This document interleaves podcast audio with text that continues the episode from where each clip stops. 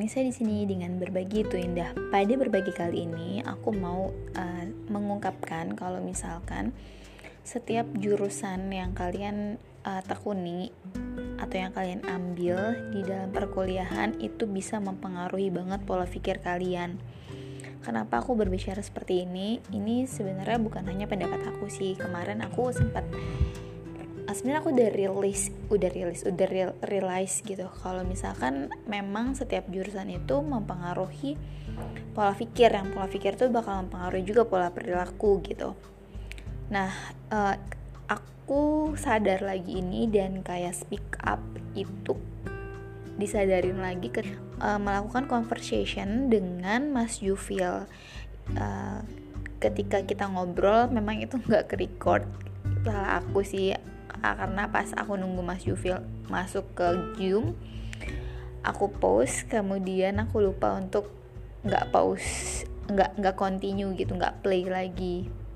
Sampai kurang lebih udah dua jam kita ber bercakap-cakap gitu. Itu di situ pembahasannya menarik sih. Jadi uh, di situ juga salah satu yang kita bahas adalah um, ya pola pikir kita gitu di FKM itu seperti apa dibentuknya yang ketika ibarat ada sesuatu kita tuh ya uh, menggunakan SWOT analisis gitu yang kita tuh dapat itu. Kemudian juga kan pas ada pelajaran kayak sis apa namanya itu uh, yang salah satu pelajarannya itu personal mastery. Aku lupa uh, strategi berpikir sistem atau apa gitu. Pokoknya aku lupa sih nama mata kuliahnya. Jadi di situ kita belajar atau ditarik uh, pola pikir kita tuh menjadi lebih holistik menjadi global yang itu juga sangat mempengaruhi ketika kita melihat sesuatu gitu. Dan uh, salah satu yang kita pelajari adalah personal mastery. Jadi apa sih maksudnya dari personal mastery itu? Ma personal mastery itu jadi kita tuh kayak do uh, beyond that what we have to do itu. Itu namanya personal mastery. Uh, kemudian ini juga terkonfirmasi uh, kemarin kan aku ikut uh, karir kelas yang meng eh enggak kemarin tadi pagi.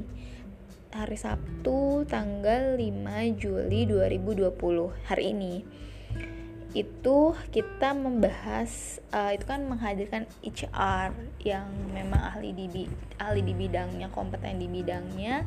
Kemudian ada salah satu case gitu yang di situ ada Mas Gun tuh cerita uh, di mana ketika uh, jadi ibaratnya singkatnya gini sebenarnya bukan kayak passionnya Mas Gun untuk menekuni dunia seni gitu. Jadi uh, lumayan struggling juga untuk bertahan ada di situ tapi uh, ketika udah selesai itu Mas Gun bisa menyelesaikan dengan sangat baik cum dan di situ malah Mas Gun juga mensyukuri gitu. Jadi uh, dia mengambil keputusan baik untuk menyelesaikan itu.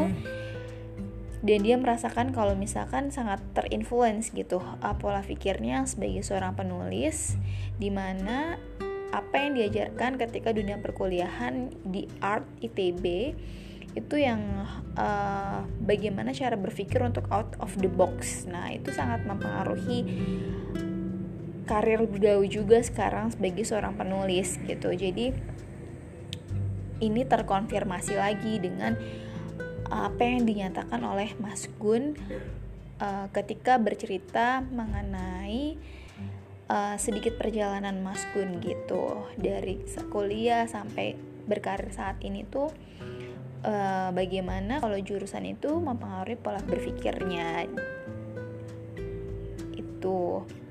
Kayak misalkan nih kalau anak K3 anak K3 itu kan sangat dekat dengan resiko bahaya dan resiko gitu. Jadi ketika mendefine something or mendescribe something itu uh, ya bawa-bawa itu gitu. Jadi bawa-bawa uh, bahayanya apa resikonya itu gimana itu tuh kayak bisa dianalogikan dalam berbagai situasi keadaan.